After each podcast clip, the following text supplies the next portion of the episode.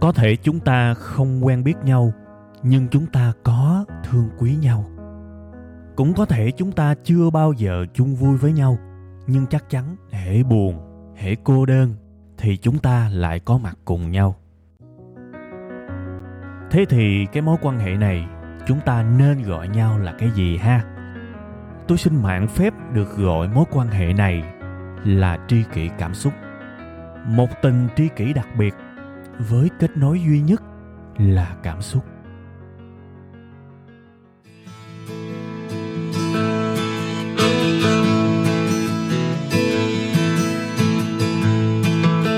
Rồi, xin à, mến chào, xin kính chào, xin thân thương chào tất cả quý vị và các bạn. Dạo này tôi lặp lại mến chào, kính chào, thân thương chào. Tôi lặp lại cái này hơi nhiều ha. Cũng là một cái à, chủ đích để à, gửi một cái lời chào tình cảm nhất đến đông đảo những đối tượng khán giả ở các lứa tuổi khác nhau. Xin à, kính, mến và thân thương chào mừng mọi người quay trở lại với chương trình Tri Kỳ Cảm Xúc. Tuần mới thì tôi muốn chúc tất cả quý vị và các bạn sẽ có một tuần tràn đầy yêu thương, ý nghĩa, minh triết và có thể nhận thức sâu sắc về giá trị của bản thân mình. Vì đó là một trong những cái điều, một cái kỹ năng, một cái hành vi rất tuyệt vời chúng ta có thể làm cho chính mình. Chừng nào mình chưa nhận ra những ý nghĩa, vị trí, vai trò của mình, những điều mà mình đóng góp cho cuộc sống này thì chừng đó cuộc sống của chúng ta cần rất nhiều thứ để hoàn thiện ít nhất là với cái sự thỏa mãn cá nhân tại vì cho dù các bạn đạt được cái gì đi chăng nữa nếu mà các bạn không cảm thấy cái ý nghĩa của mình đối với cuộc sống này rất là khó để chúng ta có được cái hạnh phúc trong nội tâm và cái lời chúc này nó cũng sẽ đi qua một bước nữa đó là đi vào cái chủ đề của cái bài bữa nay các bạn có thể thấy ở trên cái tiêu đề, đó là gì đó là bạn đang sống rất ý nghĩa đó là cái chủ đề của cái bài kỳ này Đương nhiên, khi tôi nói rằng bạn đang sống rất ý nghĩa, tôi muốn nói với tất cả mọi người đang nghe cái tập kỳ này. Và có lẽ sẽ không ít người cảm thấy có một cái sự phản ứng trong người mình. Cũng dễ hiểu thôi. Cái sự phản ứng đó là gì? Đó là biết là vậy đó. Nhưng mà nhiều khi tôi không có cảm thấy. Tôi không cảm thấy cái sự tồn tại của tôi nó có ý nghĩa ông ơi. Đúng không? Bây giờ thí dụ mình dùng lý trí thì mình sẽ bảo là ừ việc tôi đang làm hàng ngày có ý nghĩa lắm tôi đang làm khá nhiều điều tốt mình lấy cái đầu, mình lấy trí thông minh, mình lấy lý trí, mình ép bản thân mình nghĩ như vậy thì có thể cũng được á nhưng mà các bạn ơi, mình đặt cánh tay lên trái tim của mình trên ngực mình nhắm mắt là mình cảm nhận thì nhiều khi mình không cảm thấy cái ý nghĩa của mình trên cuộc sống này thế mới chết chứ các bạn. Đúng không? Do đó, khi tôi nói rằng bạn đang sống rất ý nghĩa, có thể nhiều người không cảm thấy như vậy. Nên là tôi phải mở ngoặt trên cái tiêu đề của cái bài kỳ này liền. Tôi sẽ chứng minh cho các bạn thấy. Và tôi sẽ chứng minh để các bạn cảm nhận được luôn. Chứ không chỉ là phải dùng lý trí để bắt bản thân mình tin. Thì cái đó chỉ là những cái dạng niềm tin nửa vời thôi. Ha? Bây giờ nè, tôi cũng nói luôn một cái khía cạnh khác của cái bài kỳ này trước khi mà đi vào cái nội dung để tôi chứng minh cho bạn thấy thuyết phục trái tim bạn, tin rằng bạn đang sống rất ý nghĩa. Một cái điều mà tôi phải nói là cái bài này, thứ nhất là tôi không có nịnh bạn. Yên tâm, chẳng có việc gì mình đang tự do ý chí mà mình phải nịnh người khác cả. Nhưng cái này quan trọng hơn nữa, tôi không có an ủi bạn. Phải nói rõ cái việc này, tại vì cuộc đời này không có cái cảm giác nào mà nó tệ hơn cái cảm giác mình biết người khác đang thương hại và an ủi mình. Cái kiểu như là thấy nhiều người sống và không cảm thấy mình có giá trị, không cảm thấy thỏa mãn. Thế là kiếm chuyện để khen kiếm chuyện để an ủi, kiếm chuyện để người ta cảm thấy một cách gượng gạo rằng họ đang có ý nghĩa, có giá trị. Tôi không làm như vậy, tại vì nó sẽ sinh ra một cái cảm giác rất tồi tệ, các bạn. Khi mà mình tệ một cái điều gì đó và mình biết cái người đối diện đang cố nói để mình cảm thấy là mình không tệ tới mức đó, nhưng mình thừa hiểu rằng tất cả mọi người đều biết đây là một cái tệ, thì điều này là không nên. Nó mang lại một cái cảm giác rất tiêu cực khi bạn cố gắng an ủi một người trong cái tình trạng họ biết điều đó là vô nghĩa. Tôi không làm như vậy. Vậy nên nói rõ ràng ngay từ đầu luôn các bạn ha. Bài này không nịnh bạn, cũng không an ủi bạn. Nhiệm vụ duy nhất của tôi là mang đến cho bạn một cái được gọi là sự thật. Dựa trên những thứ tôi quan sát hàng ngày, và tôi sẽ lấy những ví dụ mà bạn sẽ hiểu ngay lập tức, tại vì bạn cũng có tham gia trong đó. Ha, bây giờ sẽ là cái ví dụ đầu tiên. Hầu hết những người trong chúng ta đã buổi chiều thường di chuyển ở trên đường, đúng không? Tại vì tan tầm thì phải về nhà thôi. Thế thì ờ, nếu các bạn sống ở các đô thị lớn các bạn sẽ trải nghiệm một cái nỗi ám ảnh gọi là kẹt xe. Đúng không? Kẹt xe. Ngán lắm các bạn. Tôi nói là cái kẹt xe đó, bây giờ bạn đi xe nào, các bạn cũng ngán. Chỉ có bạn đi bộ là bạn không ngán thôi, nhưng mà khi bạn đi bộ thì bạn lại ngán cái quãng đường xa. Mỏi chân. Còn bạn đi xe đạp, bạn đi xe máy, bạn đi xe ô tô, bạn ngán hết. Thậm chí, ngày xưa khi mà tôi thường xuyên tôi đi xe buýt, chúng ta cứ nghĩ là ngồi ở trên xe buýt nó muốn làm gì làm, đúng không? Vẫn ngán các bạn. Tại vì cái lúc mà ở dưới đường kẹt xe đó, thì ở trên xe buýt nó cũng đông nghẹt luôn. Nhiều khi mình đứng chứ mình đâu có được ngồi. Mà các bạn biết là chạy chậm rì như vậy, đứng hoặc là ngồi ép, nó rất là mệt. Nên tôi cho rằng không ai thích kẹt xe cả, đúng không? Nhưng mà có một cái tình trạng như thế này nữa. Khi các bạn ở trong cái dòng kẹt xe đó, thỉnh thoảng các bạn sẽ thấy có một cái tình huống nó tương đối là đáng để suy ngẫm. Đó là sẽ có những chiếc xe cứu thương, ò é ò é, đúng không? Mà các bạn thấy là xe cứu thương á, mà chạy trong một cái biển kẹt xe thì nó rất là xúc động. Mà dùng cái từ xúc động cũng không đúng. Phải dùng từ nào mới mô tả đúng được cái tâm trạng khi mà tôi nhìn? Các bạn tưởng tượng cái người ngồi ở trên xe đó người nhà họ đang gặp một cái vấn đề về sức khỏe họ đang rất là cần chạy nhanh. Mà bây giờ nghẹt hết luôn. Ò é ò é nhưng vẫn nhích từng chút từng chút một. Nó vô cùng xót ruột các bạn. Nhưng mà cũng may tôi cho rằng hầu hết mọi người đều có một cái tâm hồn rất là đẹp và xe máy thì chạy lên lề để né uh, cho xe cứu uh, cứu thương hoặc là cứu hỏa đi. Rồi uh, xe ô tô thì tấp vào một cái làng thậm chí là dừng lại. Thế thì thưa các bạn những người ở trên đường trong lúc đó rõ ràng họ đã làm một điều tốt điều ý nghĩa cho một người nào đó đang gặp vấn đề về sức khỏe trên cái xe cấp cứu đúng không? Đó là một điều tốt đó các bạn và đó là một cái điều ý nghĩa.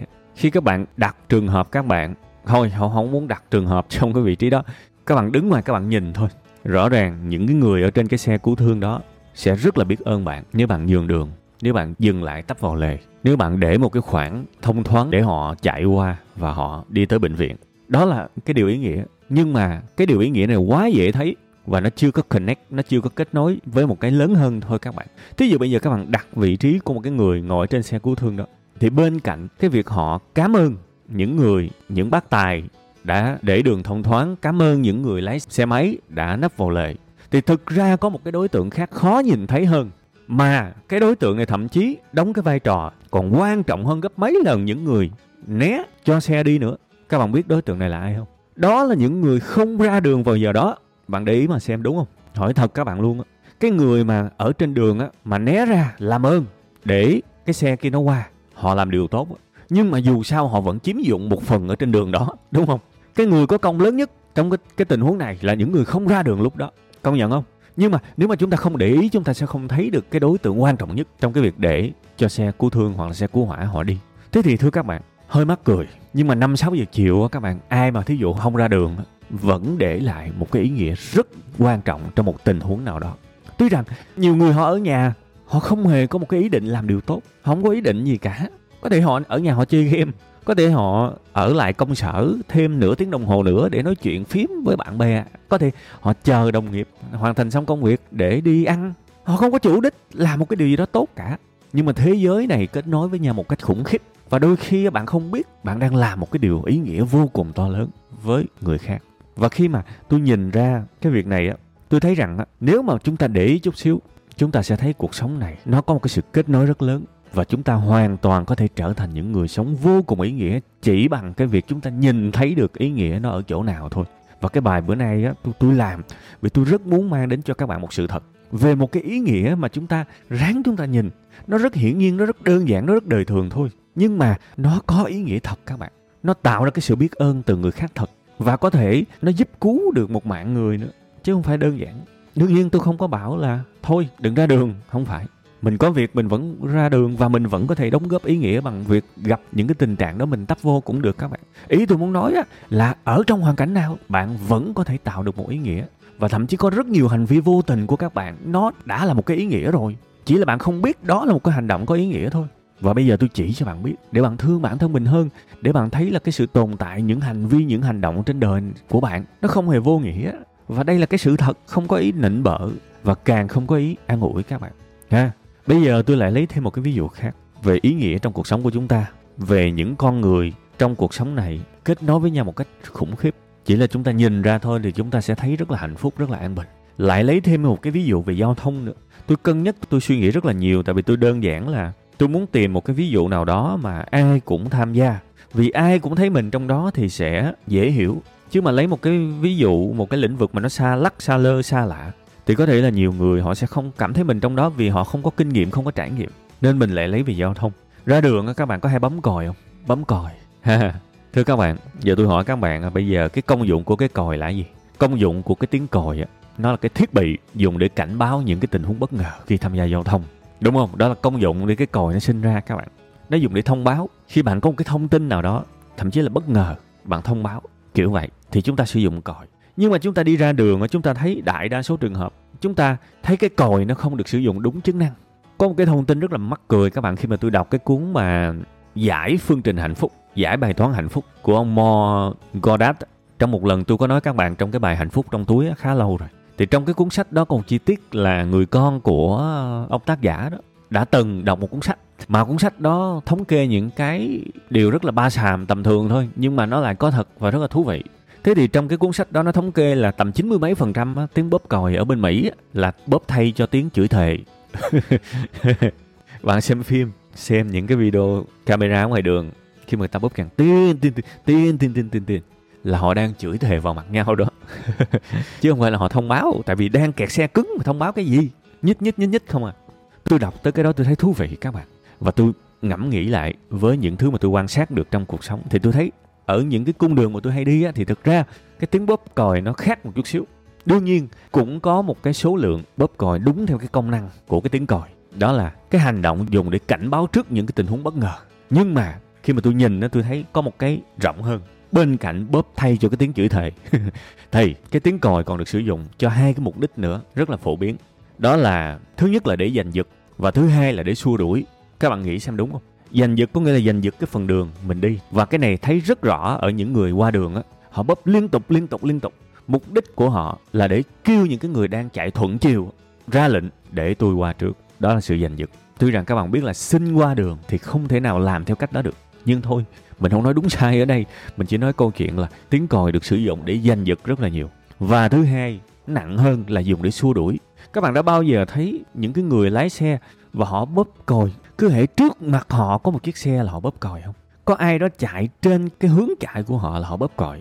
Thông điệp là gì? Quẹo ra khỏi cái cái làn đường của tôi, để tôi chạy thẳng. Và cái việc này nó xảy ra kể cả xe lớn, xe nhỏ luôn, đúng không? Nên tôi để ý, ít nhất là trên những cung đường tôi đi, ở đô thị thì tiếng còi được sử dụng để giành giật và xua đuổi rất là nhiều. Thế thì tôi hỏi các bạn một điều. Rõ ràng chúng ta thấy là tiếng còi được sử dụng cho những cái mục đích không dùng cho tiếng còi. rất là phổ biến.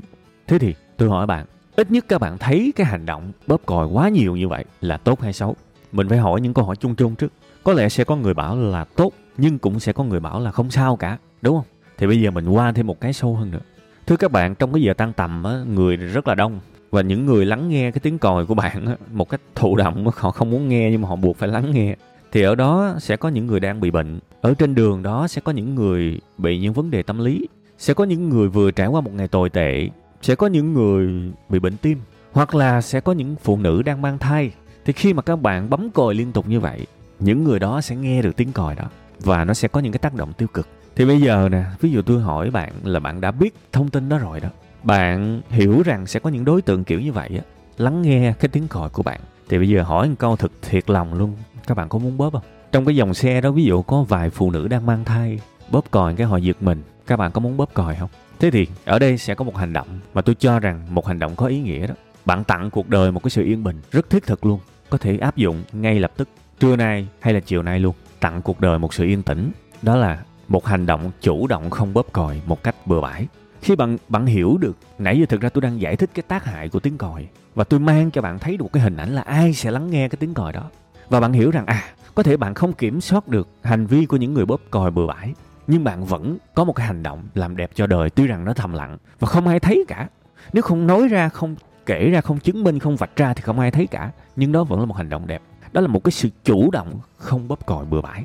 Bớt đi một tiếng còi thì những người có một ngày không vui, trong ngày hôm đó không phải nghe tiếng còi đó những phụ nữ đang mang thai không phải nghe tiếng còi đó, những người đang bị trầm cảm không phải nghe tiếng còi đó, những người đang bị bệnh trong người không phải nghe tiếng còi đó, những người có thể vừa bị xếp sa thải không phải nghe tiếng còi đó để làm cho ngày của họ trở nên tồi tệ hơn. Đó vẫn là một cái cách làm đẹp cho đời. Nếu mà nhìn góc nhìn này, cái gì trên đời này cũng có thể quy thành nghệ thuật hết, tức là một một cách để làm đẹp cho đời. Và thưa các bạn, cái việc mà các bạn ra đường, các bạn không bấm còi, đây không phải là sự thụ động, không phải là cái việc kệ, không làm gì, mà là một lựa chọn tôi chỉ bấm còi trong lúc cần thiết và thông báo một cái điều gì đó. Ví dụ có một người nào đó đang tính vượt mà tôi nhìn thấy ở đằng trước có một chiếc xe ngược chiều thì tôi sẽ bấm liên tục luôn để họ đừng có vượt qua, nguy hiểm cho họ. Đó là cái việc mình thông báo. Còn cái việc mà mình đang chạy mà có một chiếc xe trước mình, rồi đường đang kẹt mà bóp cái gì? Mình bóp tin tin tin tin liên tục. Thì một là chửi thề, hai là giành giật, ba là xua đuổi thôi. Chứ nó không có một cái ý nghĩa nào tích cực cả. Nên làm điều tốt thực ra rất là dễ. Làm điều ý nghĩa thực ra rất là dễ các bạn nói thật, rất là tuyệt vời. Có lần tôi đi qua một cái đèn xanh đèn đỏ các bạn? Tự nhiên tôi vui vô cùng luôn á. Khi mà đèn xanh bật lên, không ai bóp còi cả. Lúc đó tôi tôi thưởng thức cái khoảnh khắc sống đó và tự nhiên tôi thấy biết ơn các bạn. Cảm ơn tất cả chúng ta cùng nhau tặng cuộc đời một sự yên bình. Cái này mình phải chịu khó nhìn mình mình mới nhìn ra nhé. Còn nếu mình không chịu khó nhìn, mình sẽ thấy, ô, cái điều này rất bình thường. Và khi mà mình nhìn ra được như vậy, mình sẽ thấy là à hóa ra thế giới này nó tốt đẹp lắm các bạn vì có thể một cung đường đang có 100 người đang di chuyển xung quanh bạn thì cũng có năm sáu người bóp còi thôi. Còn chín mươi mấy người là người tốt mà. Ít nhất là tốt trong cái hành vi không bóp còi bừa bãi. Thì bạn sẽ nhìn ra à cuộc đời này không có đen tối như mình nghĩ đâu. Điều tốt đẹp vẫn còn rất nhiều chứ, đúng không? Và bây giờ ví dụ một cái hành động khác, mình đọc sách, mình học hành đi. Nổi cái này thôi là đã là một cái điều ý nghĩa tử tế trong cuộc đời này rồi các bạn. Ví dụ tôi mà tôi ngồi tôi đọc sách đi, thì có lợi cho tôi là cái chắc rồi đó. Tôi học được nhiều thứ, tôi hiểu biết nhiều hơn và biết đâu những cái thông tin tôi biết lại là cái thông tin ít người biết. Biết đâu cái thông tin tôi đang đọc là cái thông tin mà nó nằm ở cái trang 485 trong một cuốn sách 600 trang thì sao? Thì các bạn biết là cuốn sách 600 trang đã là ít người đọc rồi. Mà nó còn nằm ở cái trang 400 mấy nữa thì càng ít người đọc thì biết đâu đó là một cái thông tin giá trị tôi biết và ít người biết. Và thế là tôi sử dụng nó trong nghề nghiệp, trong lợi thế cạnh tranh của mình thì sao? Và nó mang lại cho tôi nhiều lợi thế thì sao? Tốt cho tôi là cái chắc rồi, nhưng nó cũng tốt cho các bạn nữa. Vì thứ nhất là trong thời gian mà tôi đọc sách tôi nhập tâm vào nó thì trên mạng xã hội bớt đi một thành phần có thể vào cãi lộn và gây chiến. Đó là tôi, đúng không? Những cái cuộc chiến trên mạng xã hội bớt đi một người là tôi. À quan trọng nha. Quan trọng đấy chứ không phải không đâu. Rồi thêm cái nữa, biết đâu, tôi nói một cái rất là ngô nghề mà có thể nó xảy ra. Khi mà các bạn đọc những cái tác phẩm tâm linh đó các bạn biết về cái khái niệm nhất thể.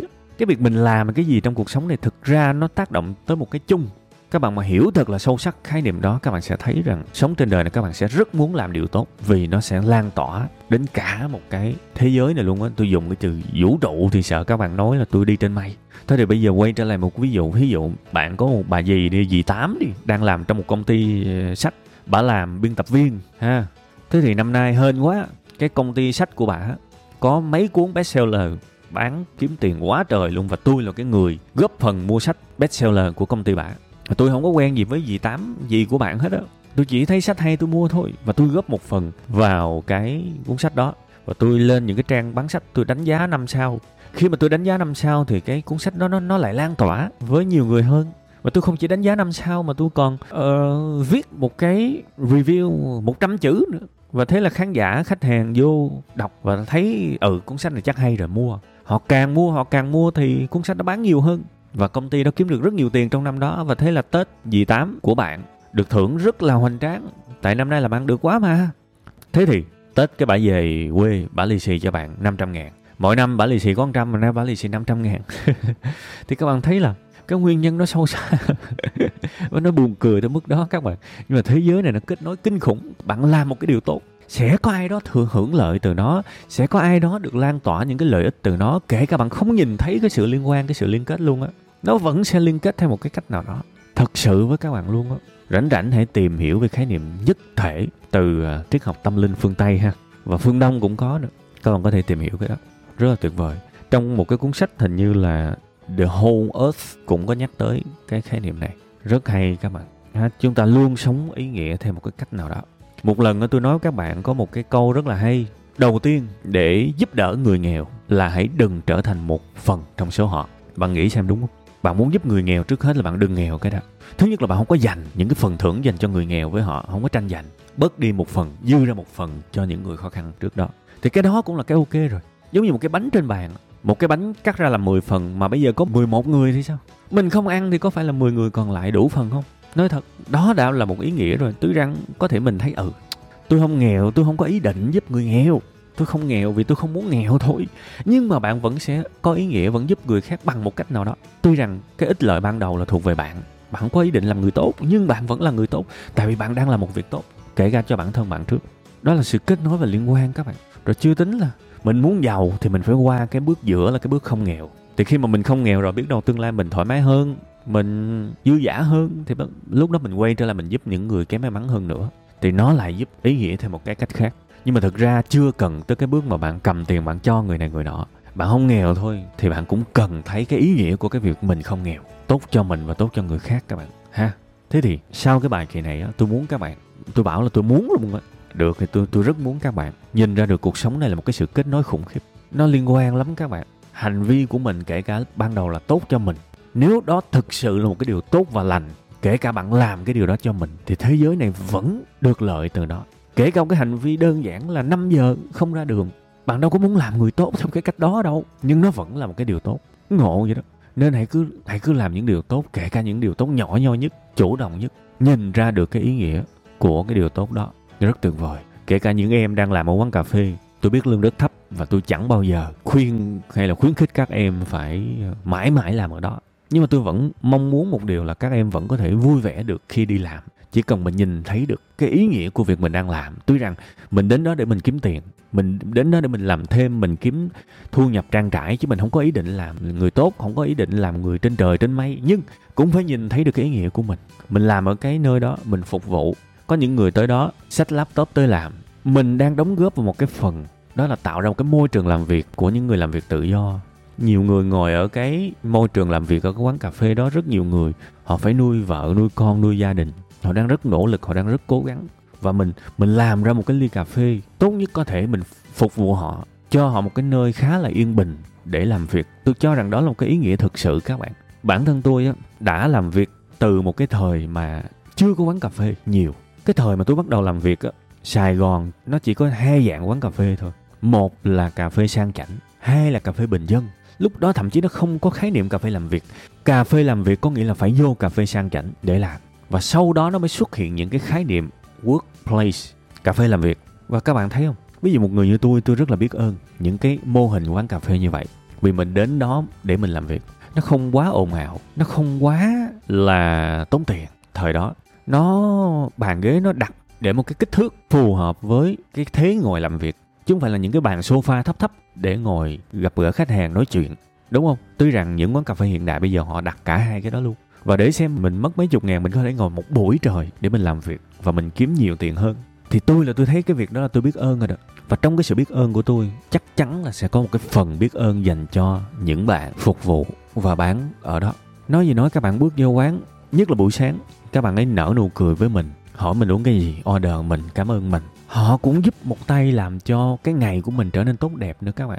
Tôi là cái người nhận ra những cái ý nghĩa đó và tôi rất mong các bạn, kể cả các bạn đang làm nghề phục vụ, các bạn cũng nhận ra ý nghĩa của việc các bạn đang làm. Không hề vô nghĩa đâu. Và nếu mà nhìn rộng ra, những cái người chạy xe ôm công nghệ, những người chạy giao hàng đều làm những cái việc rất là ý nghĩa trong cuộc sống này.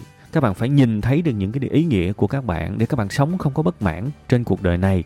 Vì khi các bạn sống không bất mãn, các bạn vui vẻ thì các bạn sẽ có năng lượng hơn để học, để sống, để vui, để cư xử. Và những điều tốt đẹp sẽ đến với cuộc đời của các bạn. Cho phép tôi được chốt lại cái bài kỳ này. Bạn đang sống rất ý nghĩa và tôi đã vừa chứng minh cho bạn thấy. Cuối cùng hết thì chúc tất cả quý vị và các bạn một lần nữa phải luôn nắm chặt cái sợi dây ý nghĩa trong cuộc đời của mình. Nắm chặt được cái sợi dây đó thì sẽ không có đi lạc ở cuộc sống này đâu. Tất cả cùng cố gắng ha. Bây giờ thì bye bye và xin hẹn gặp lại vào tuần sau.